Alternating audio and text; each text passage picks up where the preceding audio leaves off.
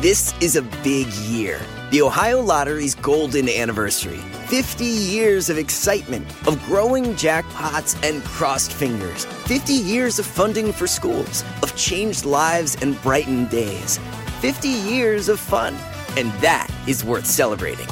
So watch for can't miss promotions, huge events, and new games that will make the Ohio Lottery's 50th year its biggest one yet. Learn more at funturns50.com. If a friend asks how you're doing, and you say, I'm okay. when the truth is, I don't want my problems to burden anyone. or you say, Hang it in there. because, If I ask for help, they'll just think I'm weak. then this is your sign to call, text, or chat 988 for free, confidential support. Anytime. You don't have to hide how you feel.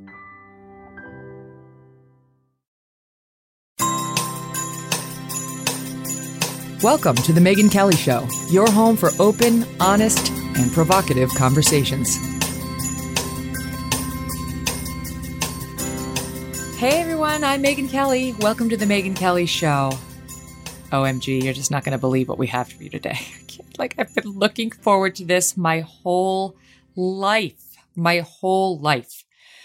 We have got Peter Ostrum and Julie Dawn Cole, better known as Charlie Bucket and Veruca Salt from Willy Wonka and the Chocolate Factory. Now, let me tell you, months ago, I was sitting down with my team and they were saying, What's your dream list? Like, who are your dream guests? You know, and for a long time, it was Bashar al Assad. it's a weird turn because I really think I would do a good interview of him. But in on a lighter note, it was these two. I idolized them. I grew up breathing this movie. There is no movie that compares to this one when it comes to importance in my own life. And I threw it out there. You know, I don't know. It's like, is that going to work on a podcast? Will people listen to that? I think they will. I think it's a cult hit and people will feel my love for it and understand why I think it has a larger cultural significance. But I don't know. Then a couple weeks later, my executive producer, Steve Krakauer, sends me the update on the guest bookings. And it's like, okay, on this date, we have this person. On that date, we have another person. And on this date, we have Peter and Julie Dawn Cole. I'm like, what? What? He just threw it out there like it wasn't even a thing. Because we don't know each other well enough yet for him to understand how life changing that would be for me. Um, and I've been looking forward to it every day. My kids and I talk about it every day. My husband Doug and I talk about it, have talked about it every day up until this day of of taping this show. Um, so just a word on this movie, Willy Wonka and the Chocolate Factory, and why it means so much to me. There are many reasons, and I'm going to get into some of them with my guests. But first, we know where the virus came from, but do you know where your mask came from? You should.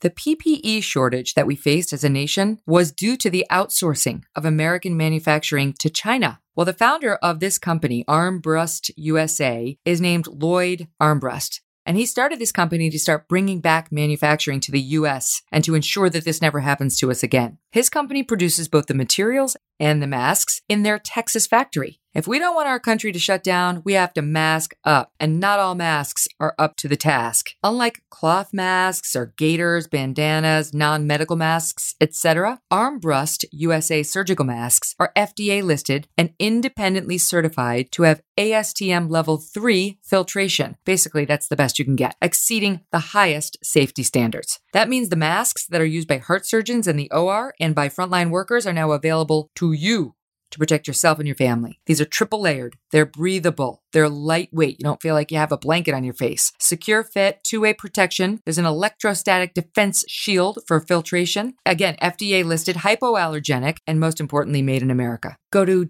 don'tshutdownmaskup.com and enter the coupon code MK at checkout for a 20% discount on your order. Again, follow with me. Don't shut down maskup.com. That's a good one. Don't shut down maskup.com slash MK. I grew up watching this movie religiously every time I could. This is before the day of like on demand where you could just watch it whenever you wanted. You had to work for it back in the 80s, and I did. And my connection to the film now is almost religious.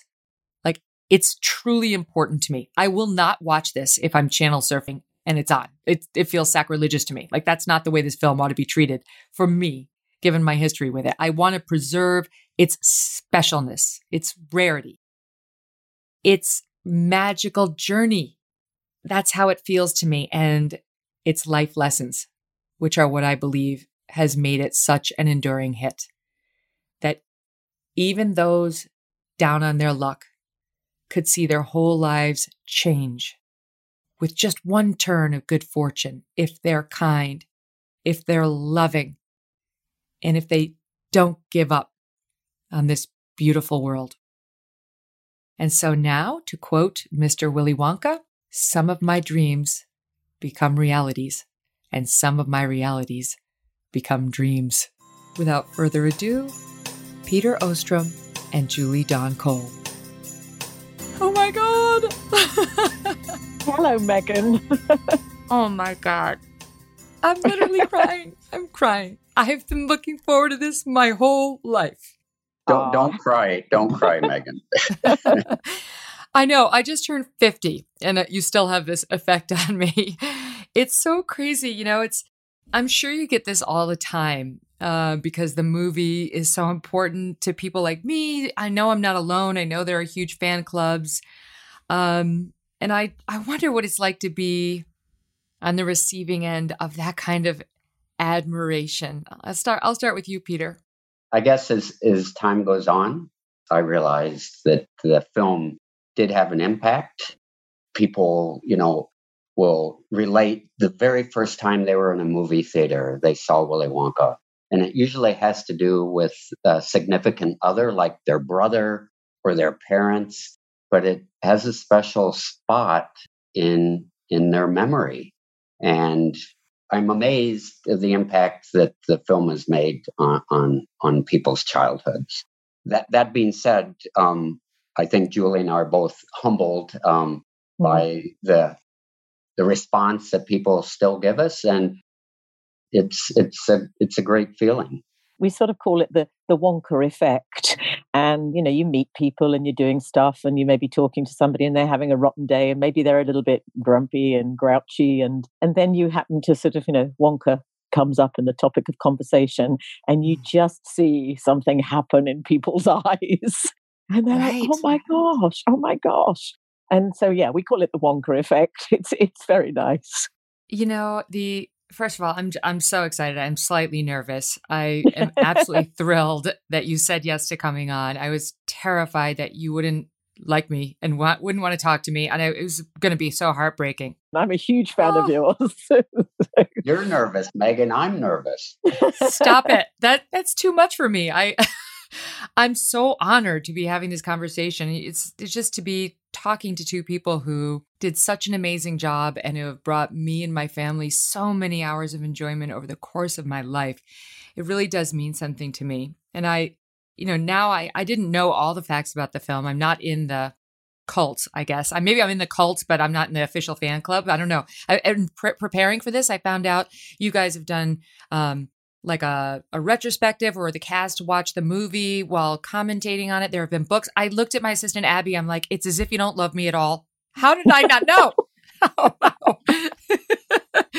but it wasn't it wasn't a huge, huge hit when it first was released on June 30th, 1971 by Paramount Pictures, right? I wouldn't call it a dud, but it was uh, open to lukewarm reviews at best, and then you know, kind of quickly uh, vanished, um, mm-hmm. and and really wasn't picked up again until it was released on on on video on VHS, um, mm-hmm. and then people kind of slowly kind of rediscovered it. So w- when was that? The eighties?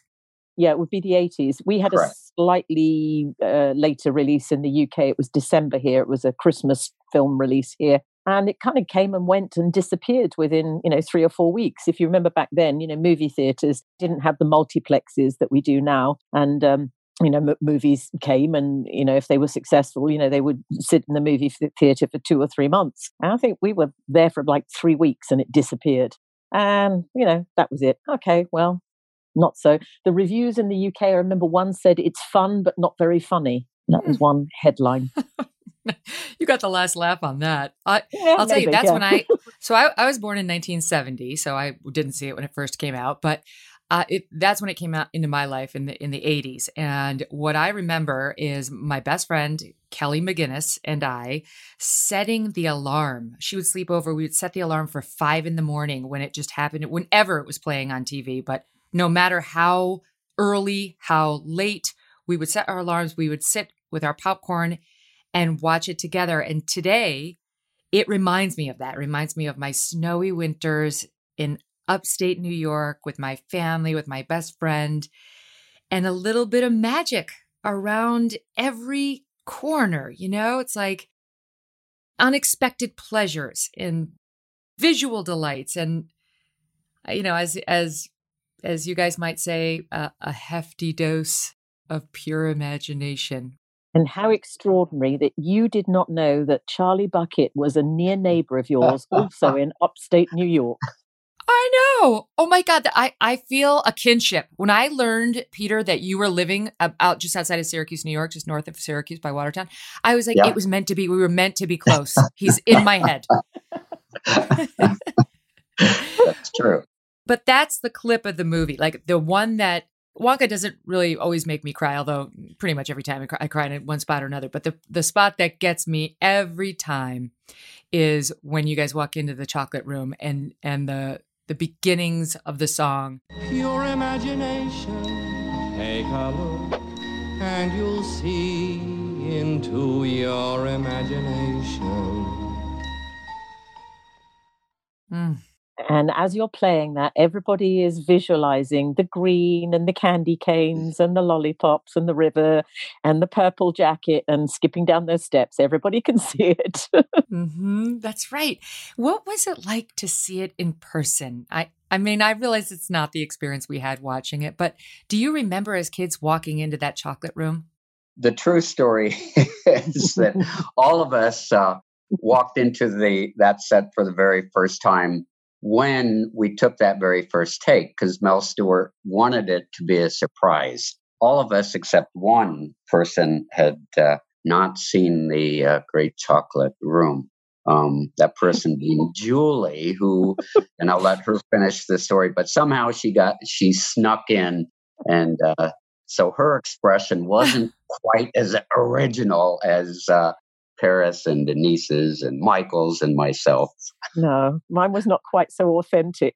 Um, yeah, in, in my defence, um, you know, I'd gone out earlier as as Pete did as well. We were recording our songs, so we were on location before some of the others and hanging around for costume fittings and what have you. And I believe it was um, uh, uh, Harper Goff, who was the set designer, said, "Oh yeah, come in and have a look around," as they were constructing the set you know, do you want to see it? Well, of course I did. So, you know, how, mm. how exciting seeing this and that. And, and then our director, Mel Stuart uh, said he didn't want any of the kids to, to see the set before it was a closed set. And that was that because mm-hmm. he wanted our original um, reaction.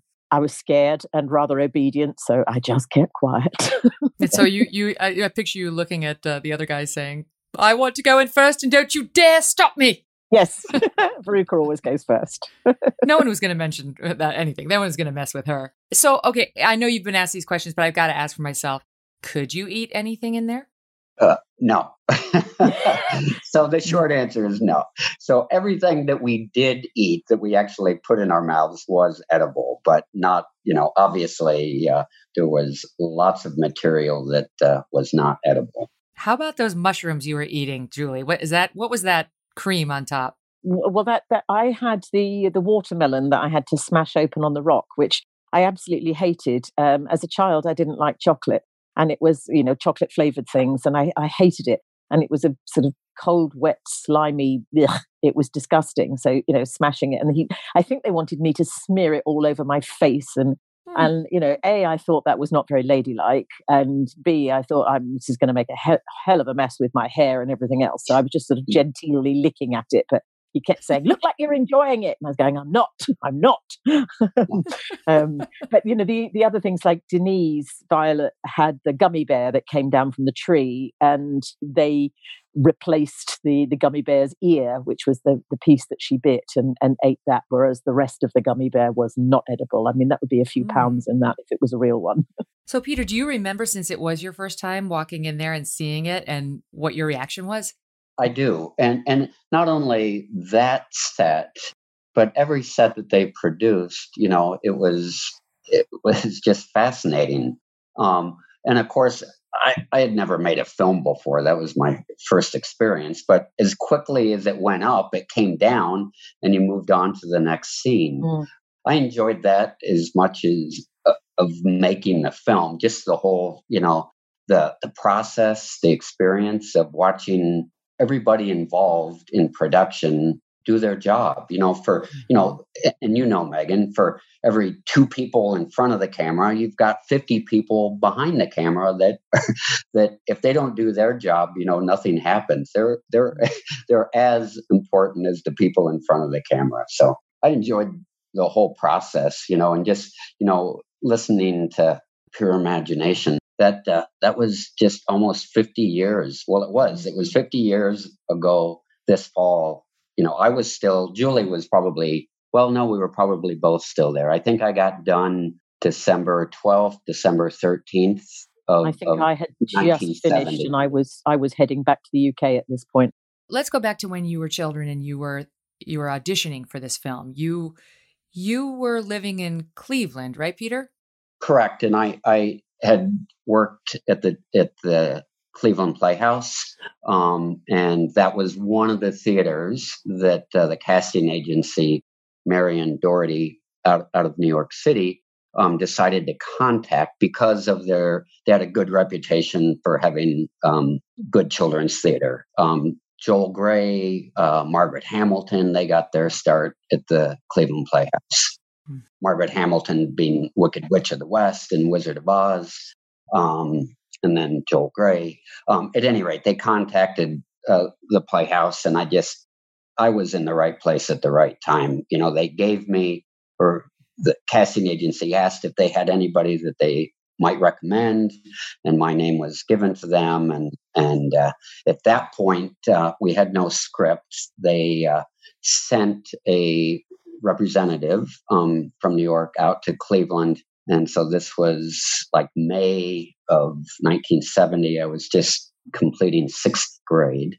And we, I just read from the book into the tape recorder and she took wow. a few, uh, took a few Polaroid pictures and, and uh, basically said, you know, don't call us. We'll call you if we're interested. We'll take that back to Mel Stuart, our director, and Stan Margulies, our producer, and David Wolper, and and you know we'll we'll contact you if this goes any further. And they did contact me probably in July, and they had kind of given me well, no, I, I guess I did in July. I went to New York for an actual screen test, and. Mm-hmm. Um, had to I, I, am not a singer at all mm-hmm. and uh, but i did have to sing i think i sang my country tis of thee or something like that and uh, they just kind of shook their heads and said don't worry we're not going to use your voice anyway, which in the end they did, which was kind of fun. But they kept my my uh, they uh, my singing part was uh, kept getting smaller and smaller and smaller as as time went on. Jack Albertson carried the day or carried the song that he and I did. So, Please tell me that when they told you you got the role, they did it with a golden ticket. No, they, so after that, I went to summer camp and they basically said, you know, you're still we're still interested in you, but Charlie is really skinny. You've got to lose some weight. And I wasn't. Oh. I wasn't. I wasn't. You know, I'm still skinny. But so I went to summer camp. You know, riding horses and and hiking and climbing and doing all the things you do at summer camp. You know, trying not to eat because I wanted to. You know, lose more weight. And That's came amazing. back after came back after camp and actually I went to uh, uh, Chautauqua, New York, because that's where mm-hmm. the um, Cleveland Playhouse had their summer theater and did, I think I did uh, Ah, ah Wilderness um, for them in August. And then it was shortly thereafter, probably around August 10th, that they actually called and said, you know, you're Charlie and you've got to be in Munich in 10 days. It was a short period of time and uh, off we went. Meanwhile, Michael, who plays Augustus Gloop, was given exactly the opposite instruction: eat, eat as much right. as humanly possible. exactly. Back to Peter and Julie in just one second. But first, the more you do online, like all the gift giving and the banking and the browsing, the more you expose your personal information. That makes you vulnerable to thieves, cyber criminals. They're out there just waiting for you to make a mistake. Now's the time to think about your cybersecurity. Right now, it genuinely is as the year closes out with all in one protection the all in one protection of Norton 360 with Lifelock. This is the easy way to keep your busy digital life safer in one place. You get powerful protection for your devices, your laptops, your, your tablets, your phone. You get a VPN for your online privacy and Lifelock identity theft protection that alerts you to potential identity threats. No one can prevent all cybercrime and identity theft or monitor every transaction at every business, but Norton 360 with Lifelock can help keep your holidays happy with powerful protection against cyber criminals. You can save 25% or more off your first year at norton.com slash MK. That's norton.com slash MK to save 25% off. Do it now. What about you, Julie? So you were you were twelve as well when you got the part. Yeah, uh, Pete, Pete and I are a, a week's age difference. Um, I'm a week older. I'm sad to say. Okay. Um, so yeah, the same age. Um, and I'd gone to theatre school in the previous September. I'd been at school for a while, um, a, a drama school in London, and you know when you're at theatre school, you have lots of auditions. If you're lucky, you get some of them. Um, so I had been in a production of Peter Pan in London over the Christmas period. Um, my very first ever job, first ever audition, and uh, stepped on the stage and you know got that role, which was lovely. It was a tiny little part. It was Liza the maid in Peter Pan, but it was a production with Hayley Mills, who was my absolute idol. You know, as a child, mm-hmm. you know, watching her in all those movies, I was just like, oh my goodness, I'm on stage with Hayley Mills. I so want, I used to have pictures of Hayley Mills on my bedroom wall, and there I was, my very first job working with her. So that was extraordinary. And uh, there'd been a few other auditions for things, but I, I wasn't getting close with any of them. Um, every time you would go for an audition, they would say, you know, what have you been in? And I'd say nothing, you know, I'm a beginner. And they would say, thank you, goodbye. Um, so along came the the auditions for Willy Wonka, and at this point I didn't even know what it was. You know, it was just all the girls of the school were lined up in the hall. You know, you, you, not you, real cattle call stuff. Too tall, too small, too fat, too thin, too dark, too short, um, all of that. And then you know got shortlisted. Um, I, we had a different casting director in the UK. I had uh, Mary Selway, and so then I was shortlisted, and you know come back, come back and then I began to find out what this movie was about. And they sent me out with the school bus driver to get a copy of the book. And I read the book overnight and thought, wow, this is just amazing. And I do, I still have that copy of the book, which I had all the mm. cast sign at the time. So I've still got that. Um, and read it and thinking, my goodness, this is just amazing. This chocolate room and the illustrations, which, you know, everybody, well, hopefully will remember Quentin Blake's illustrations, which are so wonderful. And uh, so when I went to audition the next day for the final, penultimate, I think it was, test with uh, Mel Stuart, the director and producer Stan Margulies, I thought, right, you've got to get smart this time. So when they asked me what movies I'd been in, I lied. And I made up a bunch of stuff. and I Good told them I, yeah, well, it's very Veruca, isn't it, really? Um, but I, I, I, think I said I'd been in Oliver, which I hadn't, but I knew some of my school friends had, and and um, uh, a couple of other movies. I just made things up, and I thought, well, they'll never find out. And we didn't have the yeah. You're you were being method, right? Don't they call I that was, method? That's method. Yeah. Yes. Yeah, yeah, so that's. Exactly. I mean, obviously, Veruca is the most fun part in the movie, and uh, like I don't know. I was going to ask you, Pete. Peter, can I call you Pete? Is Pete a thing? Yeah, that's that's fine. That's dying, dying. Okay. Um. So obviously, everybody would like to play the Veruca part at one point in their life. Um, I want to ask you how fun it was before or after I tee up just a little sample of Veruca for the audience. Listen. They've been shelling flaming chocolate bars from dawn to dusk. Make them work nights.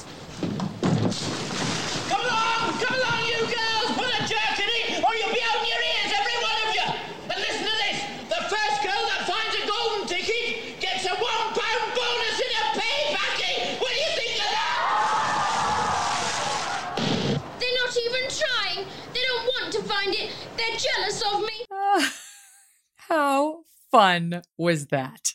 Well, it was it was a lot of fun and it was just like just when you think you're being as mean and and spoilt and bratty as you know it's like no take it up a notch and another notch and another notch so yeah i love that yeah make them wet nights just so disgusting is that what they were telling you to do? So you did it and it wasn't nasty enough. So you had to find your Yep. deepest, inner, Yep. nastiest person. yeah i had to channel my inner demons or whoever my my archetype or something but yeah you know just uh, you know i'm a, nicely uh, I, I would hope my mother would say you know i was well brought up and well behaved and so you know being bratty like that just you know it was it, it was a bit of a stretch you know i would have been slapped if i behaved like that so Of course. Well, that what I love about it is it does show. I mean, the, the whole film is about showing examples of bad behavior and where they will get you in life if life works out as it should, you know. And but Veruca is a perfect example of that because they really don't show her as a very sympathetic character in any single scene of the movie. She's she's portrayed as just one truly is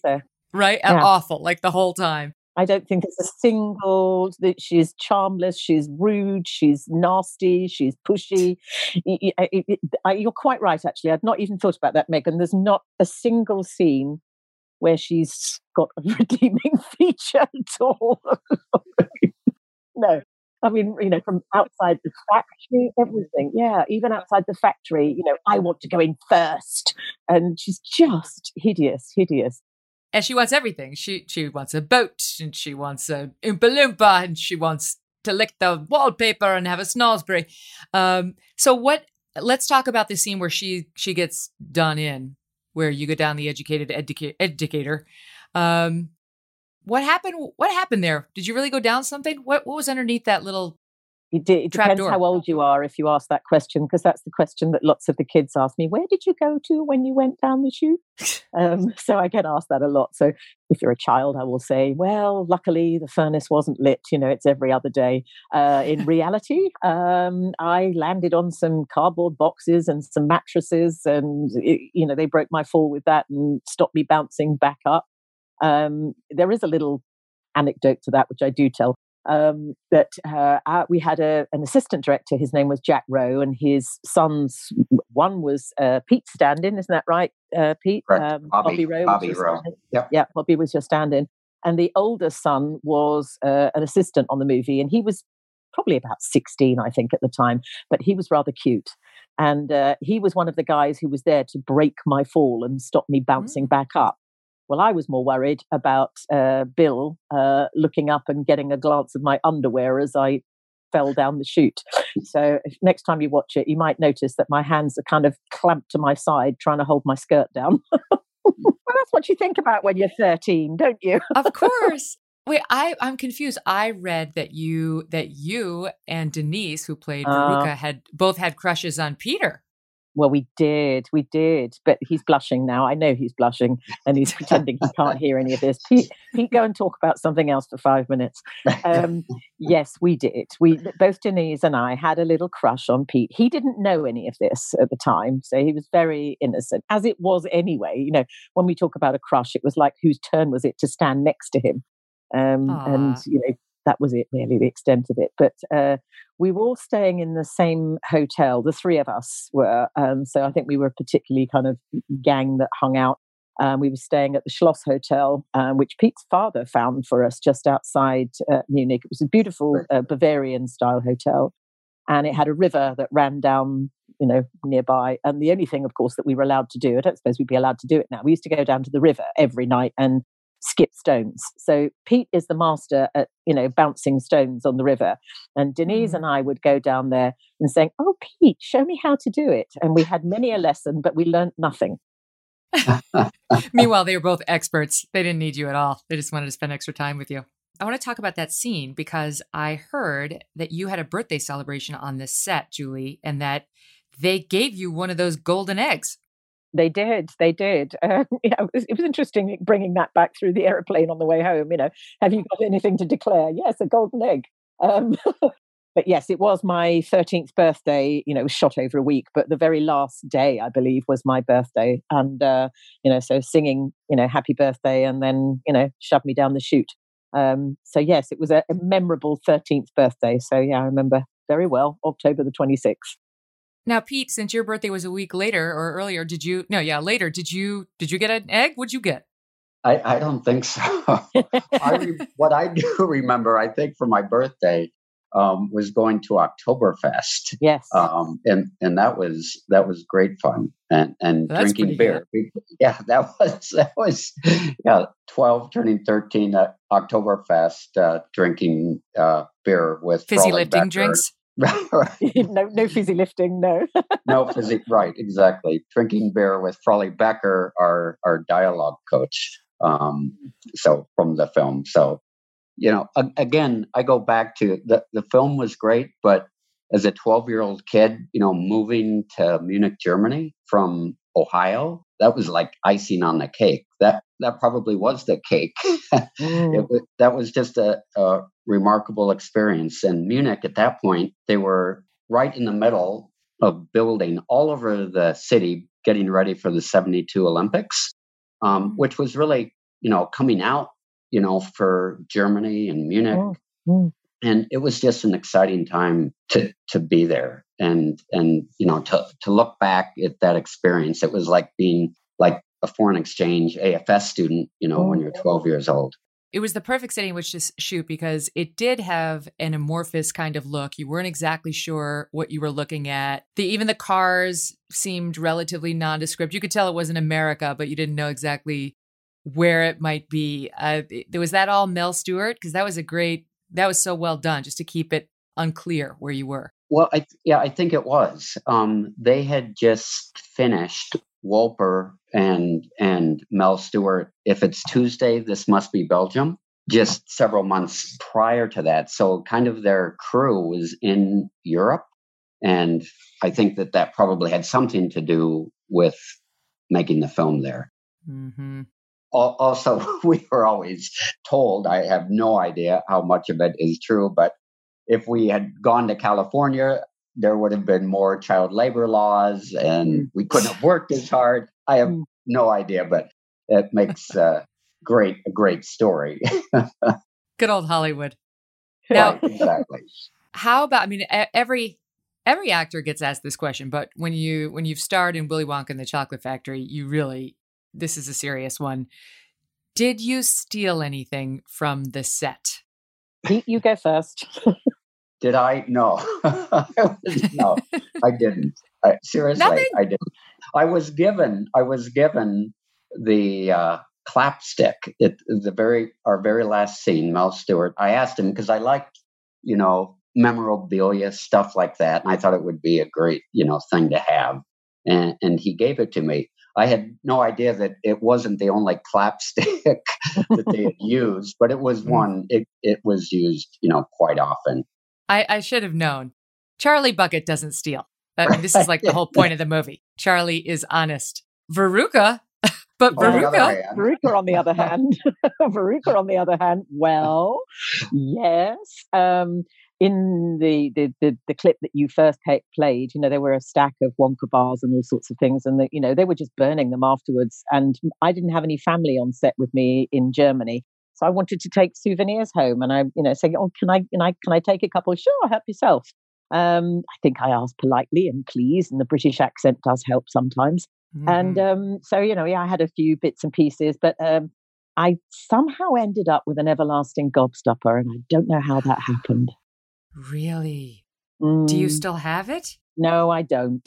No, tell, what happened Julie, tell the rest of the story because it's you're forgiven for this. Which, which, which bit are you meaning, Pete? So, That um, the proceeds of that everlasting gobstopper went to your daughter. yes, it did. oh so you Um, sold so it I did. was it I to a man it- named slugworth yeah, yeah, it might have been. Um, yeah, and um, paid for her wedding dress. So there we go. Yeah. So Oh, it was, oh a, it was God, a I- fair exchange, I think. How big was it? Did it fit like in the palm of your hand? Yeah, yeah, yeah. yeah. And you wouldn't want, I mean, it was just, you know, piece Cardboard. of rubbish. I mean, yeah, it was cardboard. It was like the lid that you make coffee cups out of, you know, that kind of molded plastic stuff. You know, and I'd had it in the bottle of bottom of a trunk for years. I'd even stood on it at one point and broke it and had it mended and that kind of thing. I think both both you and I, Pete, didn't we both have scrumdiddlyumptious bars because we also did trick or treating and um, we were there for trick or treat, uh, which we did round the the studio lots, all the different sets, and you know, mm-hmm. having this great big bag full of of candy, of, of gummy bears, and and all sorts of things, and including some Wonka bars in there. They would chuck those in as well. I ate most of them, but um, I, I yeah. I can't believe that. I can't believe you're just throwing out there that you went trick or treating on the set of Willy Wonka when you yeah. were 12. You peaked too early. What did life compare? That's amazing. The um the one problem with the with the everlasting gobstopper was it didn't really look like it was going to fit in your mouth well. No, it wouldn't. You know that all those sharp edges, it would be terrible. It would be terrible. It just wouldn't work. Now I know that uh, you get asked this, but I I want to ask you about the remake. To me, it was sacrilegious. I never saw it. I won't let my children see it. I don't think anything needed to be redone. I don't think it was a tribute. I think it was a glamour and it looked creepy. And while the er, the real Willy Wonka had like an element of creep to it, just like a little little bit to mm. freak you out here and there, it wasn't creepy in the way the Tim Burton remake was. Mm. So, what did you see the movie? I'll ask you, Pete. Did you see the movie, the remake, and what'd you think? I did, and it, it, but it's a totally different film. You know, it's Tim Burton, and and there were parts of it, you know, that I enjoyed, but it's you know, you really can't compare the two. Um, but just from a selfish point of view, it kind of really helped us mm. because people, you know, kids saw that film, but their parents said, no, no, no, you've got to see the original. Mm. And so it kind of they brought they dusted us off again, brought us off mm. the shelf, and now we were introduced to a whole, you know, the next generation, you know, or mm-hmm. the third generation. So in a strange way, it kind of helped us. So it's, but I enjoyed it, but it's it's so different from from the original. What do you think, Julie? Well, I agree because you know it was. I think we were around about the 30th anniversary or something when that version came out, and uh, you know, I remember thinking, oh, that's sad, you know. But hey, we've had 30 years where we've been, you know, at the top of the tree with this, as it were and you know time hand over the baton to somebody else but that didn't happen and people got very partisan and they got quite cross and you know whereas i think we're a bit more philosophical about it the, you know the fans uh, uh, uh and people like you are quite upset. How dare they? Yes. how dare they? It's like messing with your childhood memories. Don't do it. Mm, um, totally. so, it, know, it's funny it, it's interesting.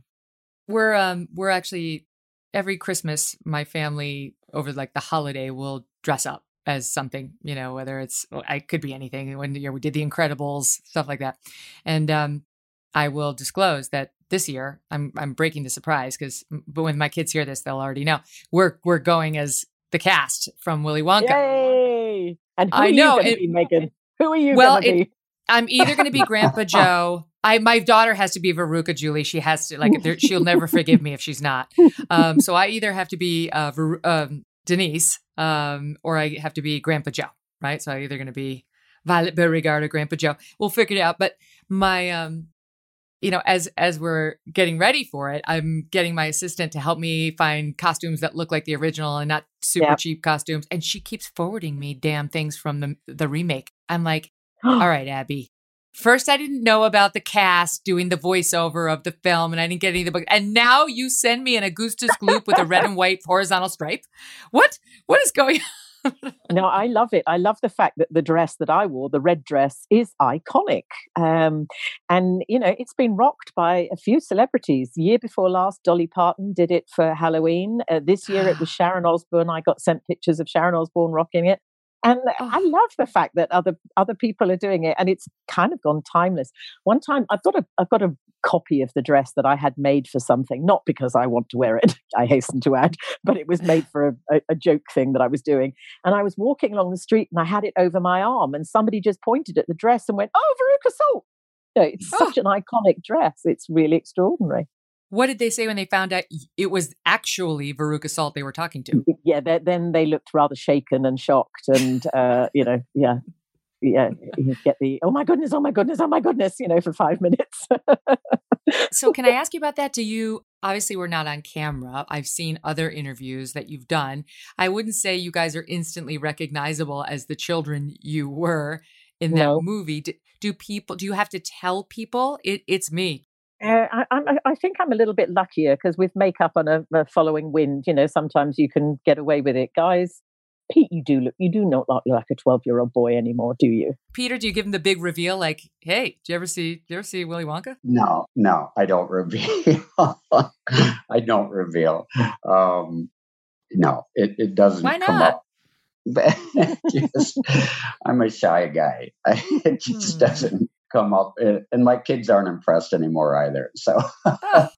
One time, I think it was roundabout when you're talking about the audio commentary that we did, and we had been doing a convention in New Jersey, uh, Chiller for for Halloween, and uh, Pete had gone into Greenwich Village to see the parade and what have you. And didn't you? You got on the subway, Pete, didn't you? With Correct. four Correct. Four guys dressed as Oompa Loompas. Yeah. And he had a photo taken with them, you know, a selfie, and they had no idea who he was. oh my! You they, didn't tell them. they tell were them. Good they were good. No, no. I I don't understand this lack of vanity, um, but but it's something you've lived because I I know after that movie you were a hot ticket and you pieced out of Hollywood when you were probably the biggest child star going at the moment, or at least one of them. Why? It wasn't. Uh, it. I enjoyed doing it, but it just it, didn't seem like it was something that uh, I was chosen to do for the rest of my life. And just, you know, other doors opened for me and I kind of followed, you know, those paths. Um, but I look back, you know, with, you know, just fond memories of this film. And again, so thankful, you know, of the happiness that it brings to people um, like yourself and, and, you know, other uh, folks out there that, you know, still love seeing this film more with Peter and Julie in just one second, but first, I got a crash course into home title theft, and you better pray this thing never happens to you because it can ruin you financially. Here's how the crime happens the legal titles to all of our homes are kept online, where they can be hacked. Yes, they can, like anything online. What happens is a cyber thief finds your home's title. They forge your signature on a quitclaim deed stating that you sold your home to them. Then the guy takes out loans against your home until all of your equity is gone. And you have no idea it even happened until the collection calls start pouring in. You're not protected by insurance, by your bank, or by common identity theft programs. Home Title Lock, however, will protect you. You didn't even know you might fall victim to this crime, but this is a bad one. And in the unlikely event that you do become a victim of title theft while a member of Home Title Lock, Home Title Lock will spend up to a quarter million dollars in legal fees to help restore your home's title. That's amazing. They put their money where their mouth is. So go to HometitleLock.com, register your address to see if you're already a victim, and then use code RADIO for 30 free days of protection. That's code RADIO at HometitleLock.com.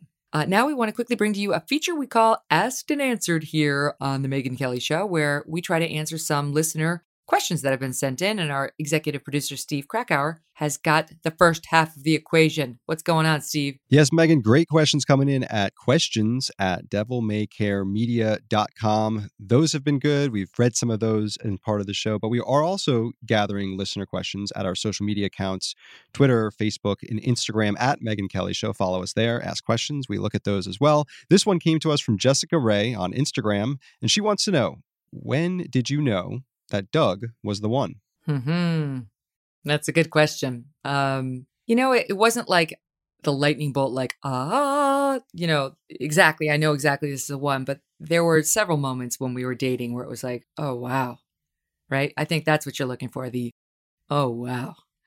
Um, and I think probably the yes, I'm going to get married to this person is mm, I don't know, maybe more fictional than not. Although there was kind of a moment, so I'll tell you about it. I think I've told the story in the show before, but it, maybe you didn't hear it. Um, when Doug and I were dating, um, a good long while into the relationship, uh, when he he spent his first night at my townhouse that I had just recently bought. It was the fir- first and only place I ever owned all by myself. And um, he was sitting there. He had on jeans and a white t shirt, and his hair was all messed up. And he looked over at me and he said, by the way, if you don't want kids, you should tell me soon.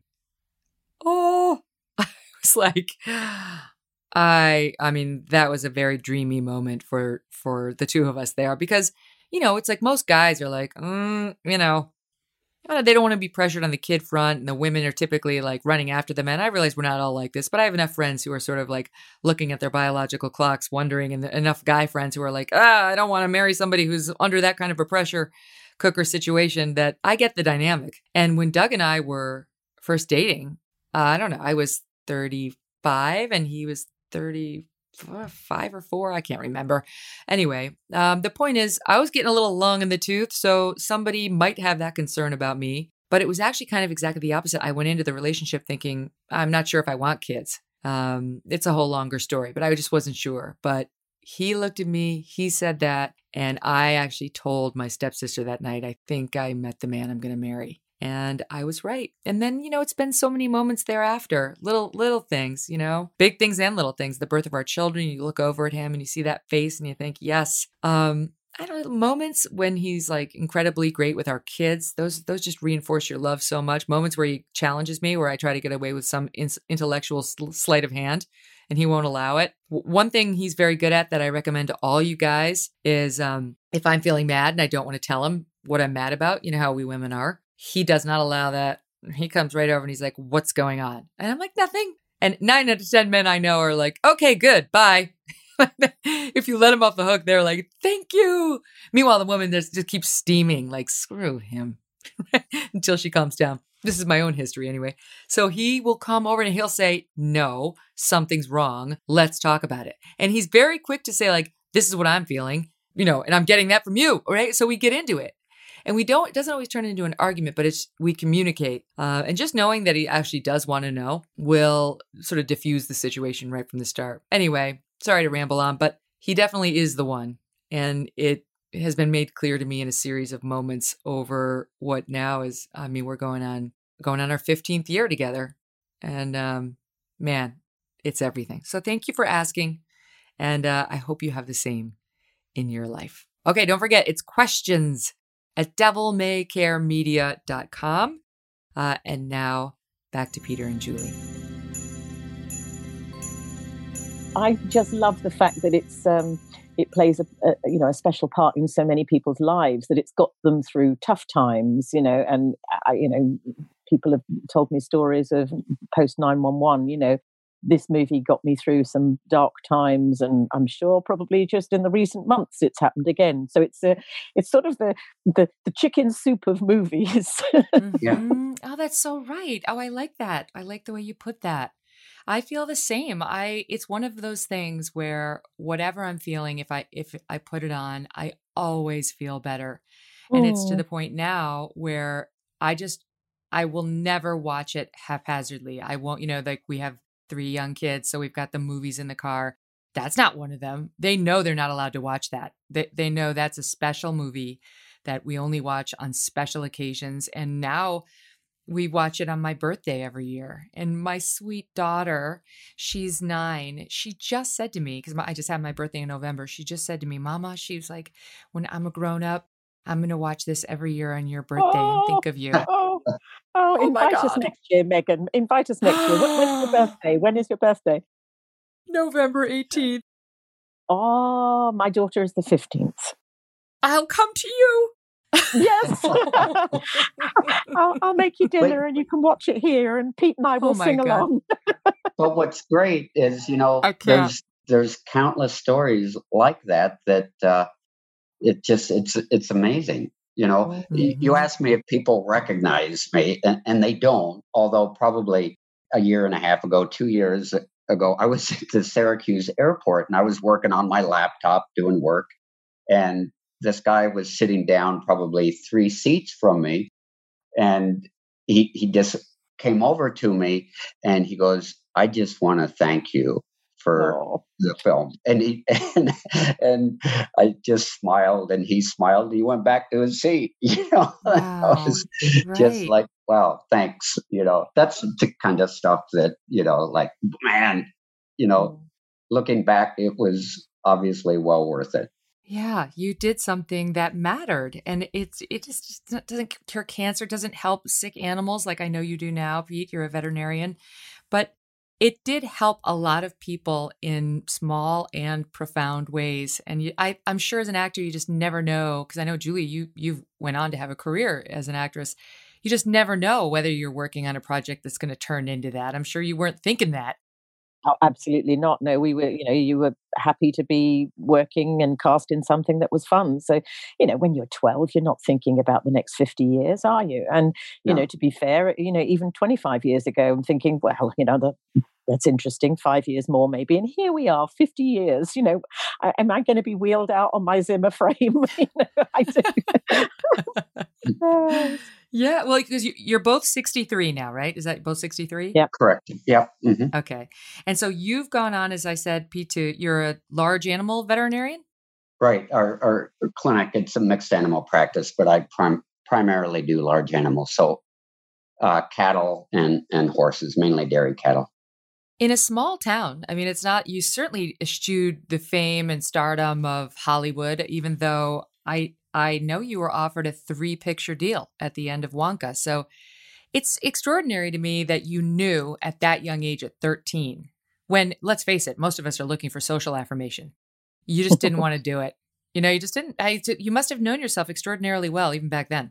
I, I guess that's correct. And I had good, I had support from my parents, you know, and I tried to kind of carry that on with my children from the standpoint um, is I kind of like to think of it as a, a, banquet or a smorgasbord. You you present as many opportunities for your kids as possible, and they're going to pick and choose um, what turns them on. You know what what uh, really excites them. And I just knew that you know the theater um, was probably not where I belonged. And and again, I had other op- other opportunities. But as a parent, what's really hard is I'm sure my father was disappointed because he always wanted to be an actor. And that's what mm. after he retired as a lawyer, that's he did. And and in New York. And it was fun to watch him perform. Um, but I'm sure he was disappointed when, you know, I was, I said, nah, I just don't think that this is my cup of tea. This is where I need mm. to be. So that's I mean, speaking of what turns you on, were you a total chick magnet after this film came out? No, no, no not at all. what? No, no. if I was, I didn't know it and I didn't appreciate it. Julie, that's what you loved about him, right? His he's humble. He had no idea. He had no idea. Bless him. how about you? Did it? How did it change your life, Julie, at the time? At the time, not at all. I went back to school. It came, it went, it died down. I played some other uh, parts at school while I was still at theatre school. A couple more brats I played. And then, you know, at sort of 17, 18, when everybody was going off to college, university, I got a role in um, a TV soap, uh, a BBC soap opera called Angels, which was a series about six student nurses. So I didn't go to uh, university at that point. I, I went into a, a long running series, which I was in for two years. But it was very much a career of two halves. And at that point, you know, Willy Wonka was not something I talked about. And in fact, it it might have even closed doors sometimes because it was a you know it was a kids movie you know and, and, and, not a very successful one so it didn't open any doors. So it was later in the 80s when it became began to be cool and and led to lots of other opportunities.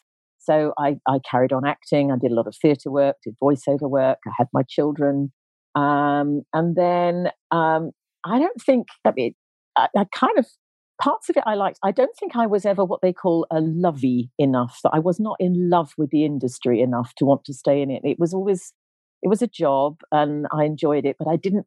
Somebody, another actor, not my words, said about show business. I like the show, but I don't like the business. And I think that's the mm. bit that I didn't like. I didn't like the the business and you know some of the the darker side of the business. I really didn't care for that. And I began to think, I, I don't want to be doing this when I'm 60. And so a good 12 years ago, I made plans to get out and I went to university then and did my degree in psychotherapy and became a therapist 12 years ago and work with cancer patients currently. Wow.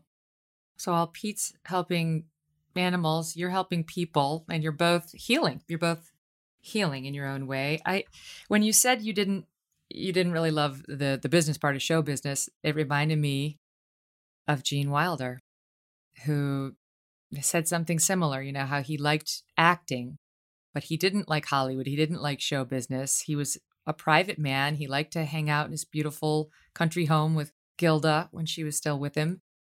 And I we have to talk about him. Can we can we spend some time on Gene Wilder and whether whether anyone else could have brought Willy Wonka to life as he did?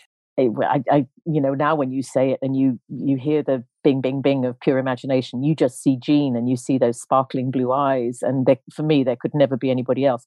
And the moment in the movie that gets me every time when he hugs Charlie at the end when they're in the mm. elevator. Uh, that's that's you know yeah I'm welling up now you know so yeah he totally. had that you know for me the the the mystery the mischievousness the the enigma the you know the the maverick that he was. So you know I, I i didn't think when i first met him that he looked like willy wonka. I remember writing back to my mother and saying he's not at all as i imagined him to be. Um, um, you know, I'd seen the, the illustrations in the book, but he had that uh, just that weird, offbeat, you know, sense of humor. Um, they um, Roald Dahl wanted Spike Milligan for the part, which would have been very different. Um, and you know, I think that was some of the the um, conflict that he had with Mel Stuart because they disagreed about the casting. Gene Wilder at the time was not a huge movie star in the UK. Um, so, you know, Roald Dahl had quite strong feelings on that. Um, but mm. I can't imagine anybody else doing it. He had, you know, such a warmth. And yet, when he had those moments of being kind of slightly sinister, they were quite scary. Right. He was. He was warm. He was quirky, funny, little sinister, mysterious. I love the inside jokes throughout the movie, his little comments and his little, little asides to the the brats all around him and just kind of just to the audience, right? That's how it feels. So what he he was not as big a star as he would become, but he was a he was a well known actor. What what was he like on set? Was he was there any sense that he was the star? N- not at all. He both he and Jack Albertson were as warm and as honest and as helpful to everybody, not just to me. You know, on, on that set. So there was, you know, he had uh, just both of those guys were a joy to work with. And and for me, you know, I mean, they kind of took me under their wing a little bit, you know, and especially Jack, um, because you know we were a pair, you know, we mm-hmm. we were partners in in in crime, so to speak. Um, but Gene, again, nothing but you know good memories, fond memories of of of working with him. I read Peter that you actually ate chocolate with him during the lunch hour is that true? We did. We we we did. Yeah, we would we would. Uh, I still like chocolate, and so did Gene. And so we would share a bar, you know, going back to work in the afternoon. So yeah, it, that, that was fun. But that's the type of guy that he was. You know, he liked to, you know, hang out. You know, and and it was probably he probably knew what he was doing you know just to build up that relationship between charlie and and willy wonka you know mm-hmm. but uh, he was genuine you know he was just you know he was good good person i know he told the story on larry king and again at the 92nd street y years later that um he was the one who insisted that Willy Wonka come out with the cane and then he he would fall into the somersault and stand and people would cheer and that yep. that was another surprise for for you all because mm-hmm. he wanted to keep people guessing. He knew it would keep people guessing about who he was and what his motivations were and what would come next. Um, did you, Julie? Did you have any experiences with him on the set where he was kidding around with you, or he was playful, or he was surprising?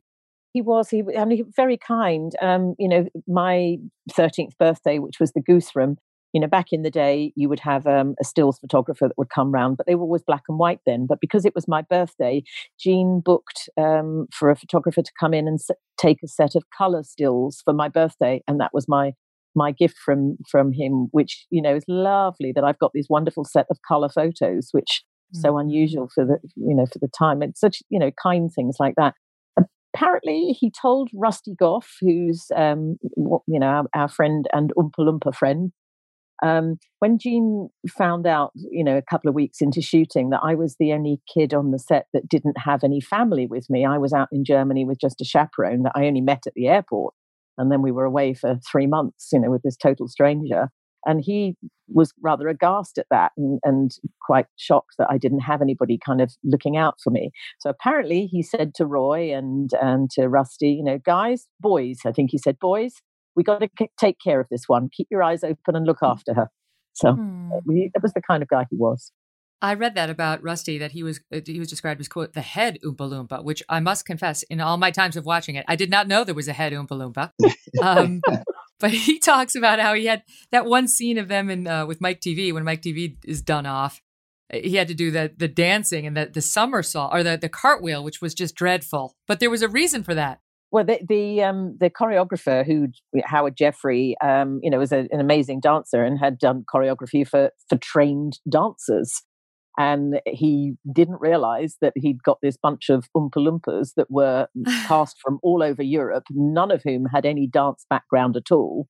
And their limbs don't move in the same way. So when you're doing a pirouette and a jeté and you're full height, doesn't quite work the same when you're a little bit shorter.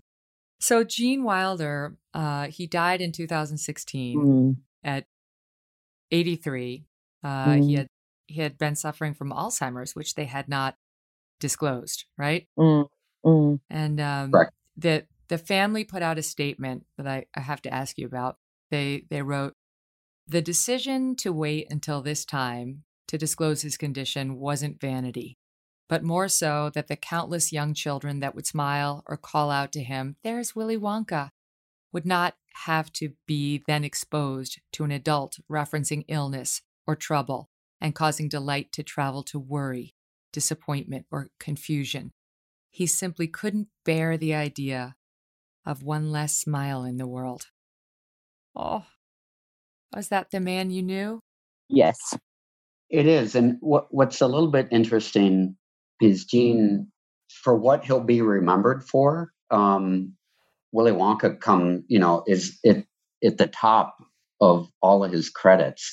And initially he probably would not have wanted that or would be disappointed to think that, you know, with all his roles, you know, with Mel Brooks, you know, and, you know, all the different things that he he did, you know, that he would be remembered mostly for Willy Wonka. I think he grew into that and mm. and accepted that that uh, hey, it, it wasn't such a bad film after all. And and mm. just the quote that you read, you know, kind of, you know, points to that that he did recognize you know the importance of that role and that that people you know think of him as as Willy Wonka.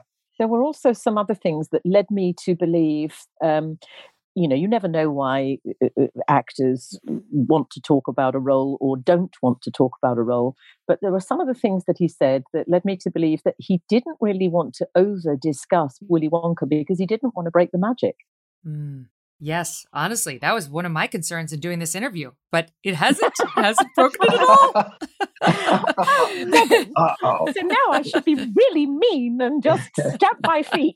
well, I did I did wonder, I'll confess after after we lost Gene Wild after we lost Gene Wilder, Peter, whether you were thinking, "Oh my god, I'm finally going to get to move in. I'm like it's finally time for me." Right? The factory's at finally mine. I'm ready. It's finally yours. Exactly. Enough already. Move out. Come on. you mentioned that final scene, and I I agree with you. That's that is the one that tugs most on the heartstrings. And I read that the those last few minutes uh, had to be rewritten or were rewritten at Mel Stuart's direction. Before before we talk about it, let's just listen to what we're talking about. This is the last last part of the movie when they're flying above town in the Great Glass Wonkavator. So the factory's yours, Charlie. You can move in immediately. And me? Absolutely. What happens to the, the rest? The whole family. I want you to bring them all. But Charlie, don't forget what happened to the man who suddenly got everything he always wanted. What happened? He lived happily ever after. Hmm. Oh. Mm. That's it. that's it. That's that's it. Well, there is the the story that they didn't have a final line, and or they didn't like what they had, and uh, so uh, Mel Stuart rang David Seltzer, who was, I think, in a cabin or something somewhere, you know, like in the woods or what have you, and they had to kind of track him down, and he demanded that he, you know, got this final line while David Seltzer was practically hanging on the other end of the the, the phone. Isn't that right, Pete? That's correct. He was on vacation. yeah, he had left Germany. Yes.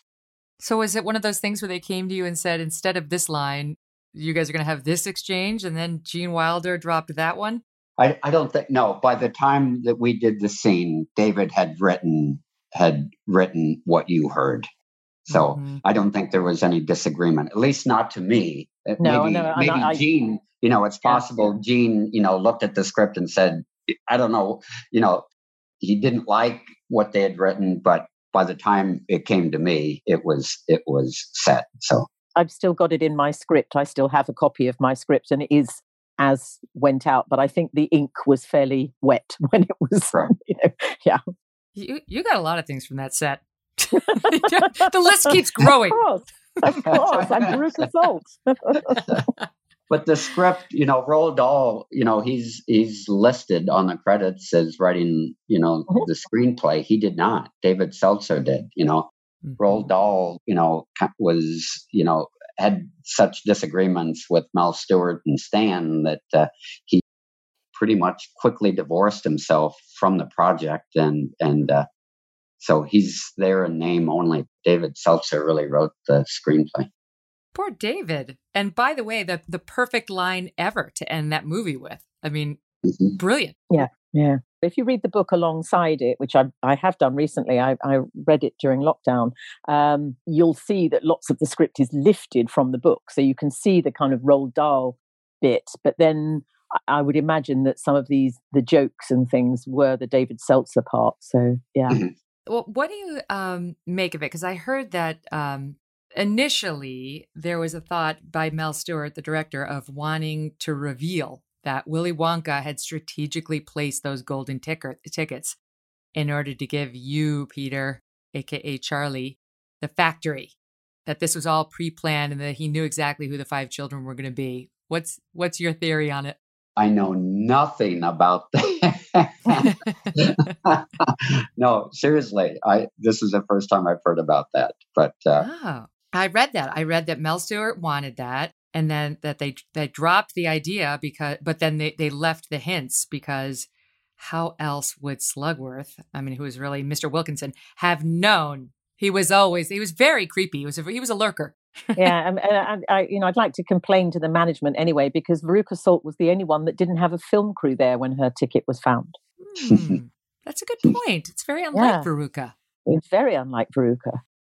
So now that you are in your 60s and maybe have grandkids as well as kids, possibly? I've got, I have one um, just coming up to one. Uh, my my granddaughter Amber will be one in December. Hmm. And you both you both have kids. No grandchildren from myself, not yet. Well, let's go back to when you did first get to show it to them, and you see that movie through your own children's eyes for the first time. What was that like?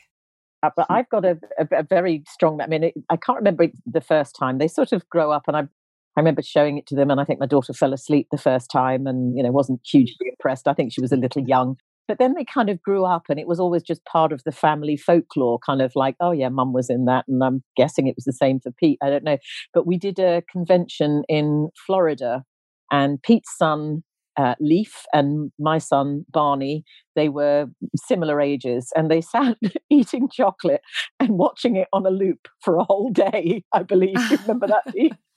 I do, and and they never wanted to see it again after. that. Impossible. I mean, they kind of grew up with it, you know, and it's again, it's you know, looking back, it's kind of you know, as my parents did, they took you know home movies, you know, and it's just kind of in the the attic, mm. the history of of our our our family. Mm-hmm. you know, it's a great trivia question. Whatever happened to Charlie Bucket? You know, so, I mean, it's like any fan of the movie has Googled that a million times and looked at your picture and compared it to when you were a boy. I mean, I've made my children do that. Oh, by the way, by the way, I have to ask you because I asked my kids; they were almost as excited for this interview as I am. Um, I said, "What what would you want to ask them if you could ask them any question?" And they wanted to know if you could play another role in the movie, whose would you have chosen? I wouldn't want anybody else's. I really no. wouldn't. I'm happy with you what I greatest. got. I, I, you know, I got a song and I got to smash things up and I got to be mean and nasty and and I had all the fun parts. Um, I would not want to be in that styrofoam ball being rolled around and turned blue and all of that. No, that wouldn't be fun. And you know, being sent out through TV, nah, I really didn't fancy that. The fizzy lifting, I wouldn't have minded a go at. That would have been mm. quite fun, although it was quite uncomfortable, wasn't it, Pete? It was. They just had you suspended by ropes, or what, was that? Well, the, uh, piano wires, very small oh. wire. So it was it was easier for me than Jack. Is there is there somebody if you had to switch a role? I, I got to say, Gene. You know, I was oh. being groomed for Willy Wonka. Yeah. so yeah. Mm-hmm. it couldn't it couldn't be anybody else. Mm-hmm. I love that, and I love how in the movie he's without knowing he's going to have this special bond with Willy Wonka is defensive of him in scenes and you can just you can feel it coming. You know you know it's eventually going to come. I love that he kept surprising you guys that he not only did he do the somersault but i guess his creepiness on the boat was unexpected? Oh completely completely. I mean it was scripted you know the the lines but uh, not the way he delivered it. So great to keep you guessing. And i also read pete there was something about the eh, that end scene in the office that was unexpected for you. Is that true? Correct. You know, similar to the boat scene. I mean, Gene did not let on, you know, the um veracity, um the, the how how, you know, the screaming, the yelling, you know, the high intensity, you know, that the scene would be. And and again, he wanted, you know, my my, you know, primary reaction, you know. Mm-hmm. Um so rehearsal was was probably kept to a minimum and mm-hmm. and i don't recall we didn't do very many takes you know of, of that scene one it was towards the end well it was at the very end of the film and we were we were both like okay let's get this done you know time to wrap right. this up plane, but, plane uh, was taxiing down the runway at that point i think exactly. but again so, yeah very very little rehearsal you know so and Gene wanted it that way and, and he hit it, you know, you know, first or second time. And my reaction was my reaction. It was perfection. And even the script, you know, for you not to say anything in response, for you just to place the gobstopper down with the simple Mr. Wonka. So good. So so perfect. The line, so shines a good deed in a weary world. Right. Oh my gosh, that's right. So beautiful. There are so many lines that sometimes you hear now, and you know they've kind of become almost, I don't know, like sort of little folklore, little expressions that people use. And I think, yeah, I know where that came from. You know, oh, he's got the golden ticket. Yep, know where that came from. And people mm-hmm. will say mm-hmm. that. So shines a good deed in a weary world. It gets quoted. Um, so I love the fact that those things happen. That stuff's nice, but I tell you, as you know, I mean, if you're a true fan of the movie, you're very annoying to watch the movie with because you know every line. I mean, it's like the little lines that always delighted me and Kelly McGinnis, the one I watched it with everything. You're like Rachmaninoff, you know, like whatever, uh, you know, he's it, the room is getting smaller. No, it's not. He's getting bigger. Random stupid lines that really didn't yep. amount to anything that you just will say yeah. over and over. Because every line of yours, Julie. Um, so, but let me ask you now, because I'm, I'm, I, I you've been so generous with your time, but I have to ask you why has the movie endured?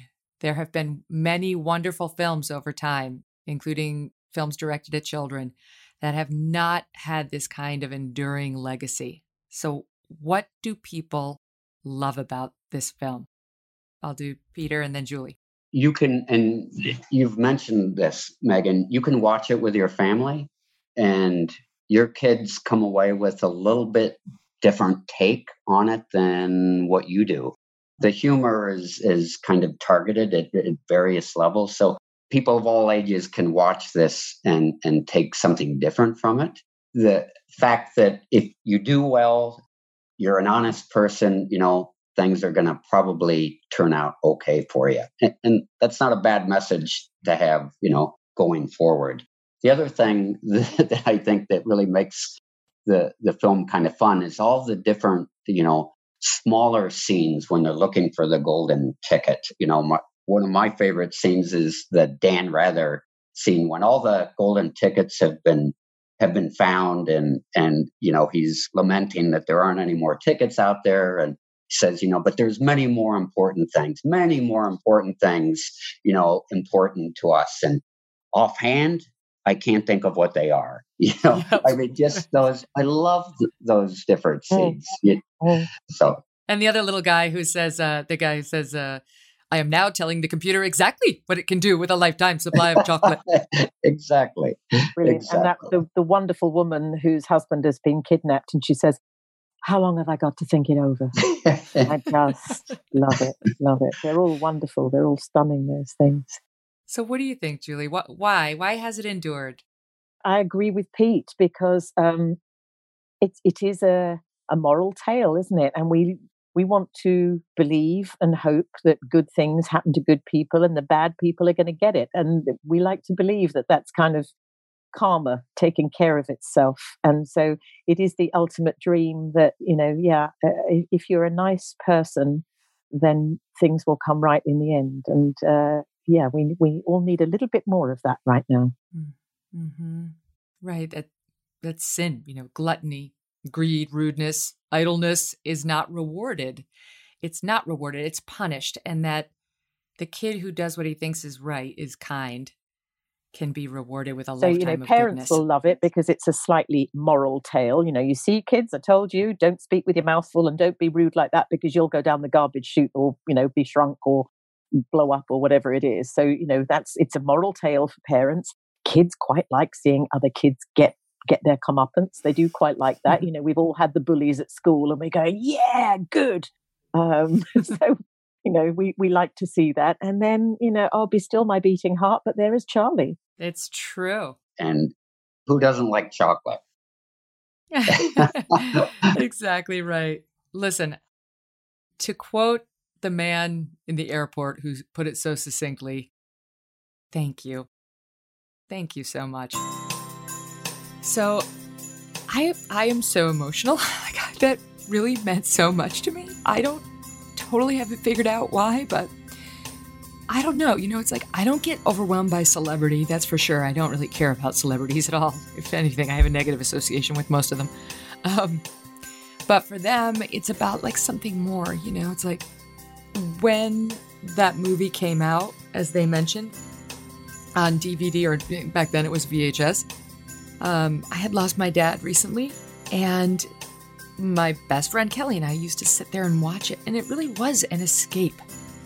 You know, it's an escape in so many ways into something magical and wonderful and visually delightful, and just away from whatever you're trying to escape. And back then, we didn't have the iPhones or the iPads or devices. And so it's very rare you can find a collection of people with whom you have nothing but a positive association right? Like you, an actor, for example, who you just look at and have nothing but great thoughts about. Especially in today's day and age, where they're they're political and they're trying to lecture us about this, they're the other. And that, these guys didn't do that, and I think it's almost it's more important that Peter never went on to play another role. Like maybe that's helped preserve my love for him in the film, and I never saw Julie in another role, although she did have a successful career in acting um, across the pond but it's almost sort of helped preserve the legacy. Um, and I certainly never looked at Gene Wilder. I mean, I know he did Blazing Saddles and he did Silver Streak and he did all these wonderful movies, but like in Young Frankenstein, for me, he will always be the one role. Like there could never be another. So I. I, I didn't expect to be this emotional. I think you probably can relate to something uh, to this in some way. Maybe you have a film or a song, right? Or some memory like that that just brings back a different time. You know, the passage of time, it always brings tears if you really think about it. Um, but these are bittersweet ones, right? It was like those two actors and Gene Wilder, all of them uh, have brought me a lot of joy over the course of my life. So thank you for indulging me and spending this hour with me, which was my Christmas present to myself. and I hope to some extent to all of you too. Today's episode was brought to you in part by Home Title Lock. Put a barrier around your home to protect yourself from home title theft. Go to HometitleLock.com now to learn more. I want to tell you before I let you go that, you know, been a lot of crying on this show, and uh, there could be reason for even more coming up on, on our next show. Actually, I didn't cry, but I did laugh hard and had some really funny reactions. In fact, my senior producer, Debbie Murphy, who's been with me for 12 years, she's a hardened news person. She really has no heart. She actually told me this was her favorite interview uh, of mine, this next one coming up. Canadian Debbie. we actually got her excited.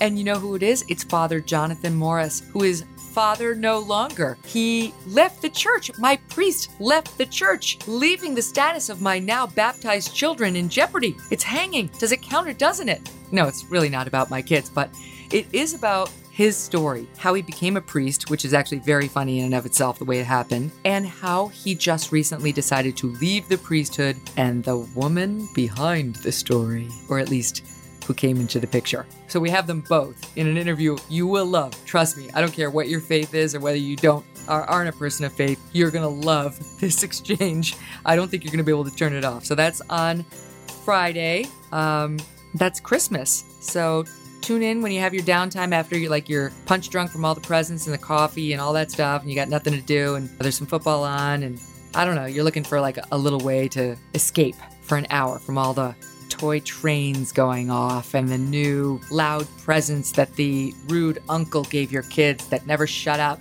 Come away for an hour with me on Friday. Looking forward to it. And before we get there, Merry Christmas. Thanks for listening to The Megyn Kelly Show. No BS, no agenda, and no fear. The Megyn Kelly Show is a Devil May Care media production in collaboration with Red Seat Ventures.